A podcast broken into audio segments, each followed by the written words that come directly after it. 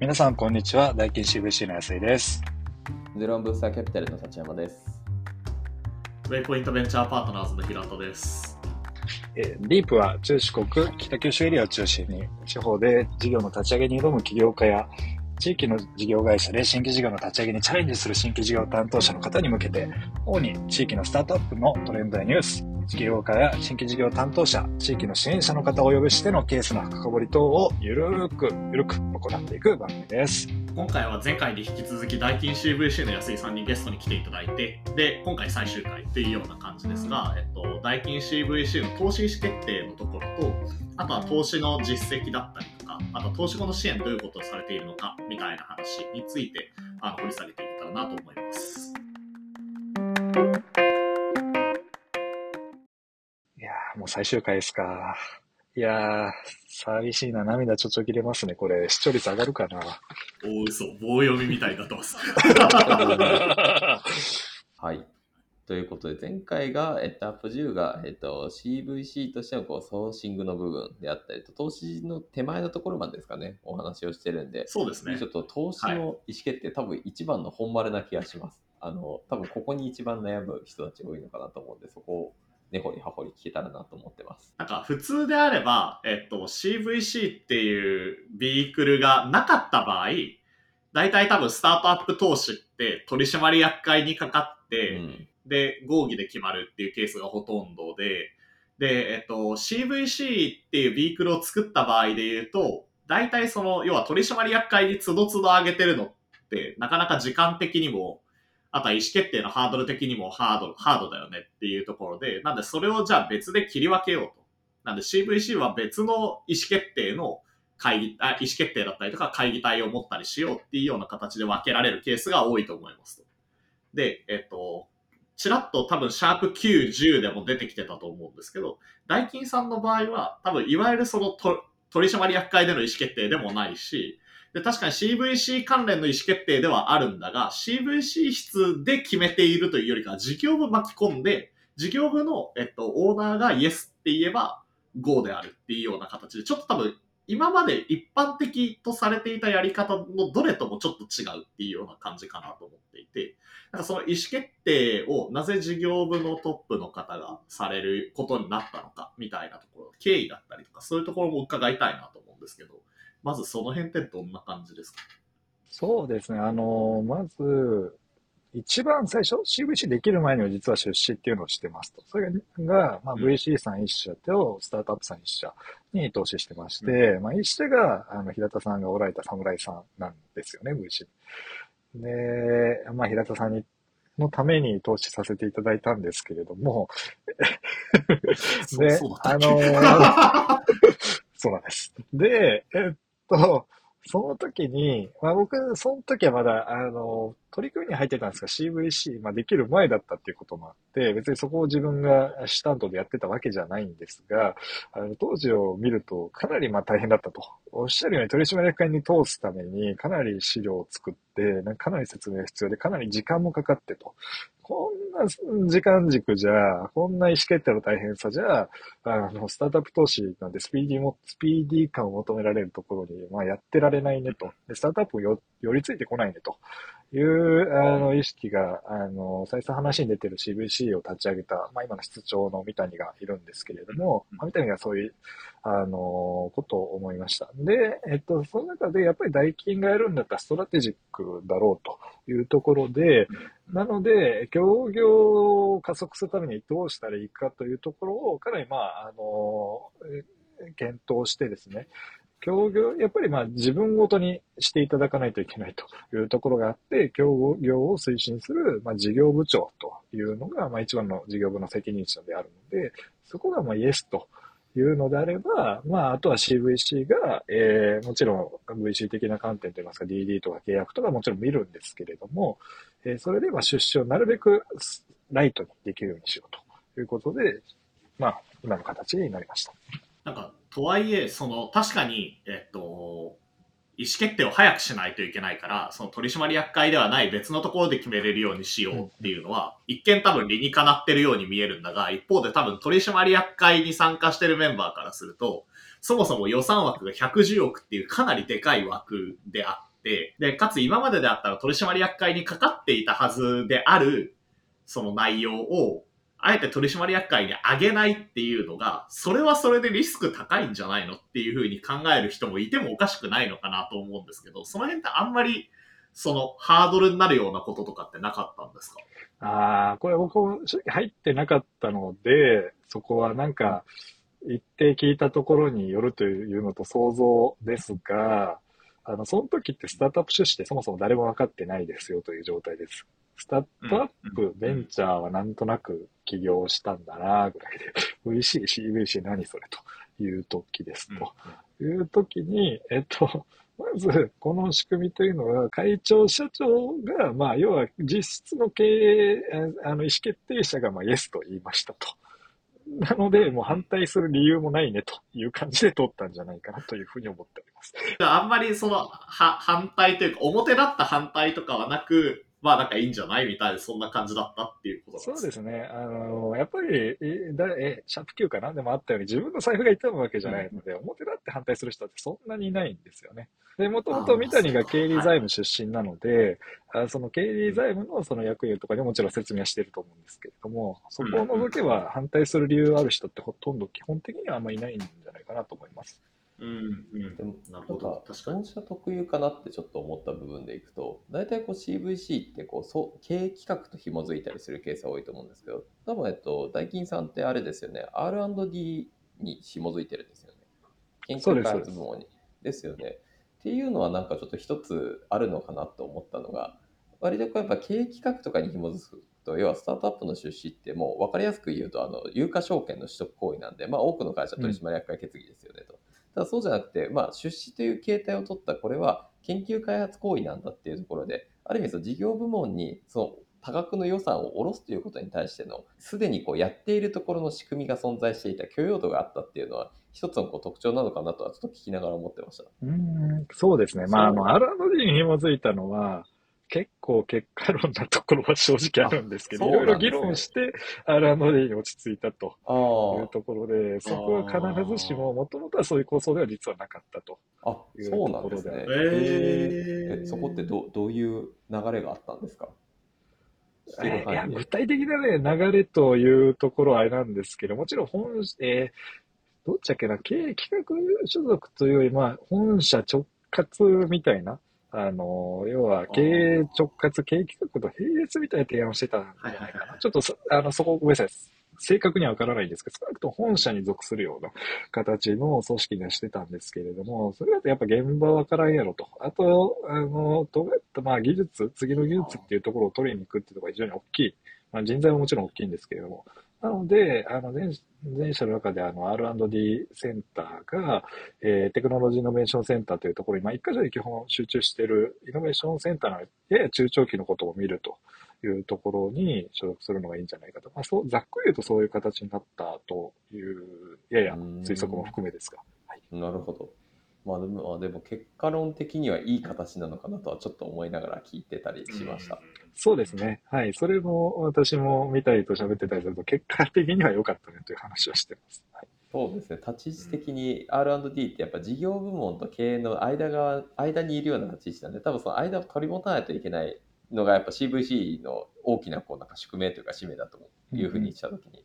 やっぱそれがこう構造上できる立ち位置っていうのは、なんかこう、旗から見ると、あ、そういう意図持ってるかなと思いながら、まあ、あの、結果論的にもなんかそれがうまくワークしてるのかなとは、いあの、これまでの含めて聞いて思ったような感じです。なんかその、今までの、えっと、シャープ90のお話を伺ってても、割と、その、なんていうんですかね、他の会社でたまに聞く失敗事例みたいな話を、結構初期から回避してるような感じをすごい受けるんですけど、なんかそういう失敗事例とかって、えっと、そもそも CVC 立ち上げる前に結構キャッチアップされたりしてたんですか？ちょっとだいぶ話飛んじゃうんですけえ、ど。例えばどういう失敗ですか？いや、まさに今の意思決定の場所を間違えたりとか、決定が重たくなりすぎたとか、あとは事業部にめちゃくちゃ睨まれて独走してる CVC に見えたりして、なかなか協力してもらえなかったりとか、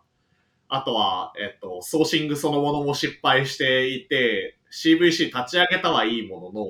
いいスタートアップに会えなくて、投資も進んでなくて、みたいな会社もあったりとか、結構いろいろソーシングから投資意思決定のところまで多分つまずくポイントってたくさんあると思うんですよね。うんなんか割とことごとくうまく回避されてる風に見えるんですけど、うーん、どうですかね。なんか設計した部分と、まあ、ラッキー要素と両方あるかなというふうに思っていて、あの、うん。先ほどおっしゃったように、その意思決定の仕組みは、ちょっと私、すいません、あの、今回結構トピックに、あの、2回目の収録になってるんですが、僕実はそこのスキーム作りとか、実は初期は関わってなかったので、結構あんまり、あの、推測論みたいなところも多分に含んで恐縮なんですが、かなりここは、あの、みたいないろいろなこう CVC が、要は2018年に立ち上がって、ややこう、1年経ったぐらいの時期で、いろんなこう勉強会みたいなのがあって、うん。そこに結構行ってたっていうふうに聞いてます。うん。で、そこで代金というか、まあ事業会社でどういう形がいいのかなってことを、えー検討して、えー先ほどの形になったというのと、あとは、まあ、ある VC さんで結構 CVC に詳しい方がおられて、うん。その方が、まあ、アドバイザー的な形で入っていただいて、えーまあ、形を作っていったというところがあるので、まあ、全くこう、とりあえず作ったというより、そこは多分最大ケアしながら作っていったっていうような形ですね。で、逆にソーシングのところは、なんかもうできてから、そこはなんかし、要は、仕組みとかも動かせないじゃないですか、一回作ると。ソーシングはもうなんか、そこから、要はできた時から僕は入ったんですけど、そこからだから考え始めたような形のが正直ありまして、もちろん侍さんとのイベントみたいなのはなんとなくこう構想にはあったんですが、それ以外のところっていうのは全く何もなかったので、それはできてから頑張ったって感じですかね。なるほど。結構だから事前にできるケアの部分とか、もう不可逆な部分に関しては結構丁寧にそうですね。あの準備をされていたっていうところですね。うんわかりました。ありがとうございます。まあでも本当あれですよね CVC の方とかだとあの移動があるっていうのも結構スタートアップ側からすると課題だったりするんで、まあ、それはもうなんかたまたまかもしれないですけど、まあ、あの大金さんがそもそもあまりこう移動の頻度が大きくないっていうのも結構なんか運よくプラスにはまったのかなというふうには思ってます。あそうですね。それは あると思いますね。本当に。前も、前も喋りましたけ？ど、侍さんの LP 交流会行ったら、なんか、僕以外全員変わってたみたいな、なんか、あれみたいな 感あじの他の LP さんがってことですか？他の LP さんが全あ員、なんかコロ、コロナ前から開けて久しぶりだから、要は2、3年、2年ぶりか3年ぶりぐらいであって、それに伺ったら、ほぼ全員変わってたっていう、ほぼってか、本当に全員かな変わってたっていうのがありましたい。や、まさに、あのー僕も辞めて、辞めてから多分、その、えっ、と、LP 交流会みたいなのが復活したんですけど、その、えっ、と、Facebook 投稿かなんかを見たときに、し、あの、僕が担当してた LP さんって3社いたんですよ、当時。で、えっと、そのうち大金さんはまあ辞めてからも付き合いありましたし、で、あと、えっと、もう一社、前田建設さんとかは、あの、うちのファンドにも出資いただいてたりするので、その関係でつながりもあってっていう感じで、中の方がどういう方になったかっていうのを知ってるんですけど、写真見た時にその他の僕が担当してなかった会社の人変わりすぎてて、俺お会いしたことないよな、みたいな人がめっちゃ写真に出てきてびっくりしました。でもあれですね、投資受ける側からすると、本当あの担当者変わらないってすごい安心感強いですよね。感すごい。ややっぱこうあの、やめた俺が言っちゃいけないけど。いやもうもう今、今平田さん辞めれない立場なんで。いやでも、そうですね。あのここれなんかいろんなところでやっぱあるとは思うんですけどやっぱ移動するあのあもう一個ちょっとグレードあのレイヤー上の話でいくとよくこう VC とかファンド形式、投資事業有限責任組合でやってる会社だとやっぱこうファンド期限がありますとあの10年間基本的に10年間でファンドがそのファンドを閉じちゃうんでその間に何らか金銭換算あの金銭にこうまたあの分配をし直すってことをやらないといけないですよねと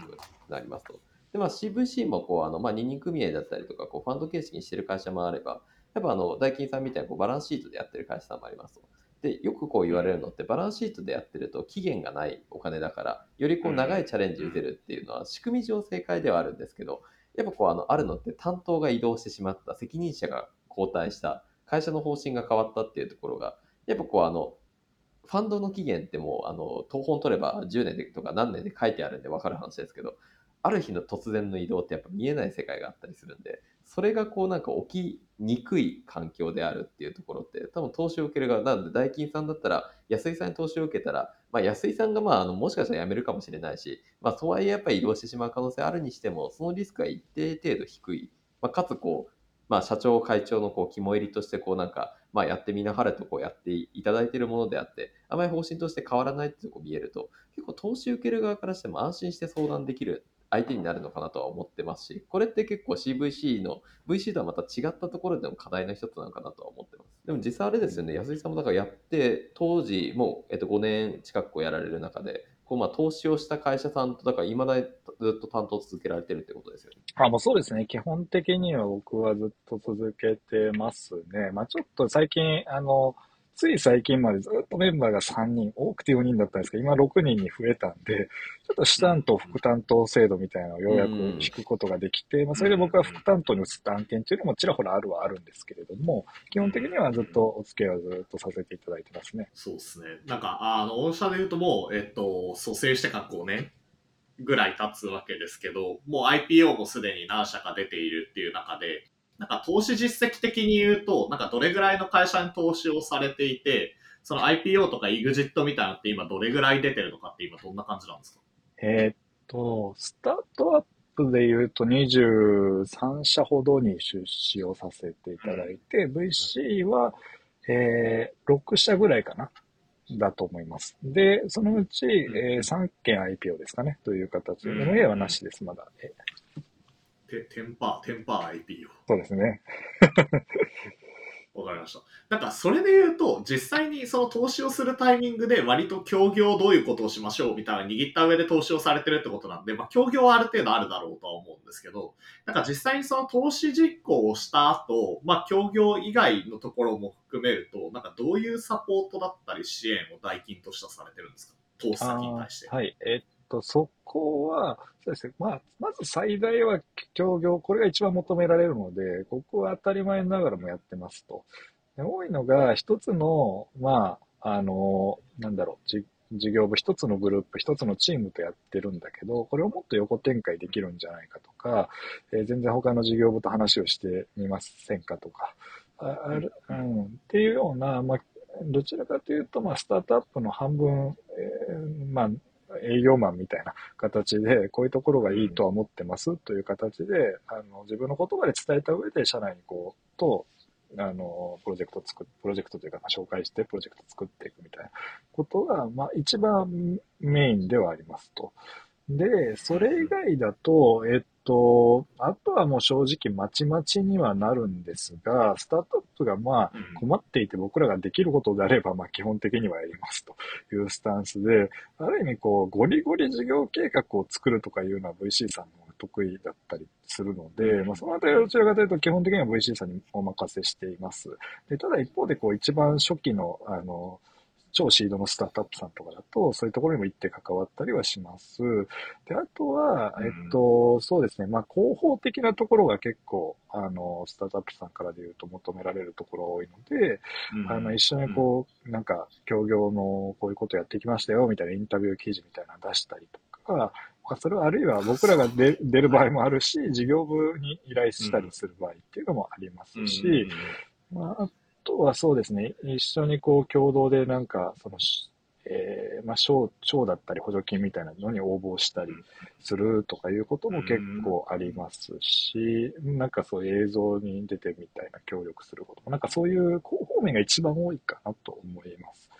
で、あとまあ、場合に、ちょっとまだできてないんですけど、人材採用側で、なんか一緒に共同イベントできたらね、みたいなとか、そういうことも話としては出てたりもしますね。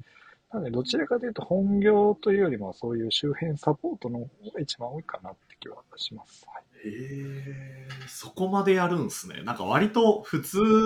これこれイメージですけど、はい、CVC の場合ってその事業連携とか、あとはまあ、あって、その、なんていうんですか、マーケティング、うんうん、大手の会社ってその、あの、どちらかというと01の立ち上げよりか多分立ち上がったものをどう広げるかのところが強いと思うので、なんかそこの部分をサポートするぐらいはなんかあるような気がするんですけど、のそのさっきの事業計画の話だったりとか、PR の話、まあ PR ちょっとマーケに近いかもしれないですけど、うん、PR の話だったりとか、人材の話とか、なんか結構それ、VC 側でやってよって言いたくなるような、CVC からすると、はいはい。っていうような話までかなり入り込んでるなっていう感じがするんですけど、それはなんか、うんなどういうあれでやられてるんですか？あ、えっと、基本的にはごめんなさい。今のは、まあ、あの、PR は結構やってるんですよ。他のものは、まうんあ、ケースバイケースで、数としては正直そんな多くないです。うんなので、基本的には VC さんにやっていただくけれども、なんか、例えば、代金の名前が活かせたりとか、えー代金との協業成果っていうのを何かしらこう使って何かやりたいとか、そういう文脈が生きるような時っていうのは僕らももちろん協力しますし、まあ、あの今、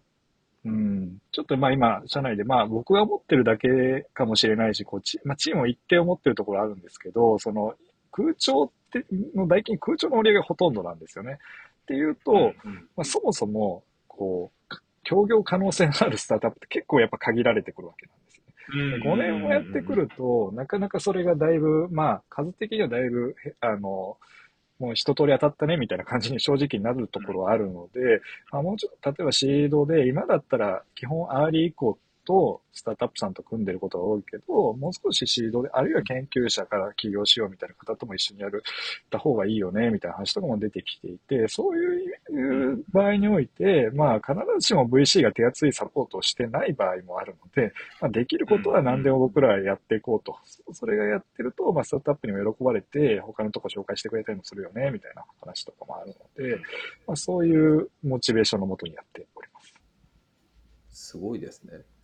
いや、それちょっと見習わないといけないなっていやー聞きながら。真面目に答えちゃったな。ちょっと模倣的な答えをしちゃったな。模倣じゃないわ。いいと思います模範的な答えしちゃったな。ちなみにその協業の方についてもう一点伺いたいのが、はその、要は、えっと、協業するときも、はいい、わゆるなんか一緒に事業を作って、レベニューシェアで、あの、お金稼ぎに行きましょうみたいなケースもあれば、あとは、うちの技術貸してあげるないし、えっと、まあ、あげるから、えっと、これでなんか新しいプロダクト作ってもらって、で、まあなんか特許の使用料なのか、レベニューシェアなのかとか、あとは、えっと、シンプルに、あの、ユーザー、自社がユーザーになることによって、売り上げに貢献してあげるし、かつ自分たちの感じている課題感みたいなのを反映してもらえるから、ハッピーだよねっていうようなケースもあれば、なんか協業の形だったりとか、目指すゴールもまちまちなのかなと思うんですけど、なんかその辺って、実際どういうような協業をされるケースが多いんですか、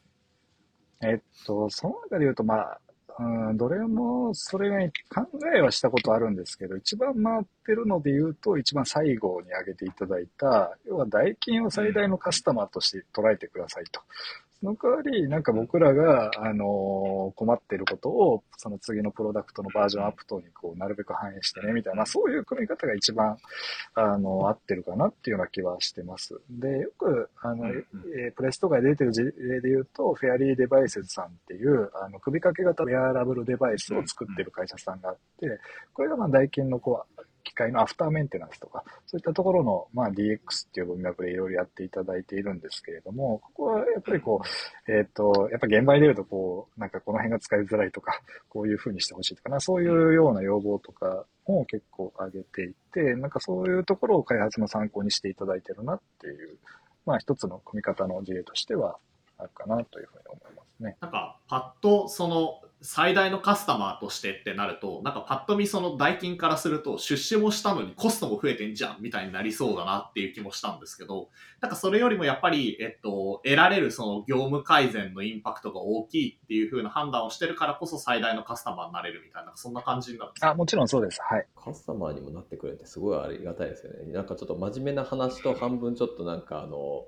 ぶっちゃけな話もこう含めていくと、まあやっぱこう会社も大きくなっていくとある程度やっぱり余実問われたりする瞬間あるじゃないですか。うんその時にこうなんかあのいわゆる見込み客として株主でもあって、まあ、かつやっぱそこに対してまあ大金さんぐらいのこう規模感を持ってるところが角度高くいていただくって多分その企業がこう成長してきた段階で余実管理の面でもすっごいありがたい存在だと思いますし、まあ、当然こうそれだけ大きな身近なカスタマーでいてくれるっていうことはそれだけフィードバック得られやすい環境だと思うんでなんかあのそういった意味だとすごくありがたい立ち位置だなってこれスタートアップ目線としてはすごい思ってます。なんかその辺が、まあ、ある意味、その出資以外で言うと一つの存在価値っていうのはあるのかなと思っていて、まあ、CVC とか横にいるその、あの、協業推進のチームもそうなんですけれども、ぱりまあ事業部とスタートアップってもちろん視点が違うので、なかなかその辺が要は事業部は本当に、えー良かったら使う、悪かったら使わないっていう、まあそういうシンプルな思想でいて、いやでもこういうことをやっていくから、あ一緒にやっていきましょうよと、あこういう未来を目指してやっていきましょうよみたいな、ある意味なんかその辺のこう、なんすかね、まあ折衝役みたいなのが、なんかまあ一番泥臭い仕事としては多いのかなって気はしますね。うん。うんまだプロダクトとしてそれは完成度、世の中にある大手企業のやつと比べたら全然だしみたいな、もちろん多いじゃないですか、当たり前ですけれども。だけど、そうじゃないところに魅力があるでしょうみたいな話とか、いろいろ、うん、ああれやこれや言いながらやってますね。なるほど、ありがとうございます。さあ、もういい感じに時間が過ぎ去っていって、いやーなんかほんと真面目な話しかしなかったな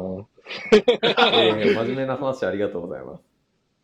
さ最後は安井さんにその結構ですね意外とこのラジオはいろんな人が聞いてくださってましてそであの地方に行くとあの地方の自治体の方が聞いてらっしゃったりとか、はいね。あとはあの地方の事業会社の新規事業担当者の方も実際聞いてくださってたりしてい意て、外と中四国以外の人からも言われましたね。はい。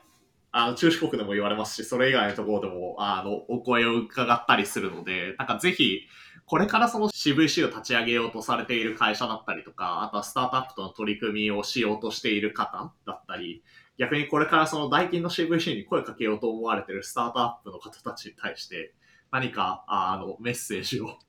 いただければと思うんですけどや、、そんなね、上から目線で話せる立場じゃないですから。あの、これ、大金としてでもいいですし、安井さん個人としてでもいいですよ。ああ、いや、僕個人としては、とりあえずまず話しやすいんで 話しますけれども。いや、あの、ぜえいつだったかな、10月ぐらいに平田さんと一緒に、あの、中四国のイベントにお邪魔させていただいて、あの、瀬戸内のブラスト瀬戸内っていうイベントだったんですけれども、うん。いや、僕すごく、まあ、なんだろう、ああいうのって正直、東京にいて、なんかなんであれ参加するのって別に、なんか何の成果あんのみたいに言われたら、なかなか難しいところあるんですけど、あの、参加してすごい良かったなと思っていて、なんか地方の方って今熱量めっちゃ高いなと思うんですよね。なんか、あの、えっ、と、東京とか、まあ関西もそうかもしれないですけど、ある程度こうスタートアップの、あの、コミュニティというか、スタートアップ自体もマチュアになってきて、あの、いい、うんいいプロダクトとか、あの、洗練されたプレゼンみたいなのいっぱいあると思うんですけど、なんか地方ってそうじゃない課題も、なんか東京にいたら見えない課題もあるし、東京にいたら見えないなんか熱意持ったような、なんでそこにそんな熱意持ってんだろうみたいな人もいるし、あのよよくも悪くもですよ、もちろん。なんか面白いなと思っていて、あの、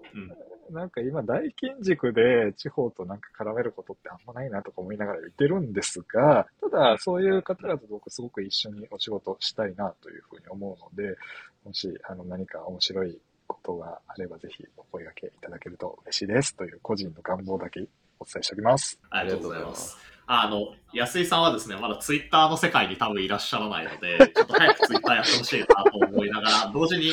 あの、安井さんと話してみたいぞとか、会ってみたいぞみたいな方がいらっしゃればですね、あの、ぜひ、ぼ僕か、立山さんか、あの、どちらかお声掛けいただければ多分おつなぎできるかなと思いますので、ぜひご連絡ください。ツイッターやらなきゃな。ツイッターはい始めてください。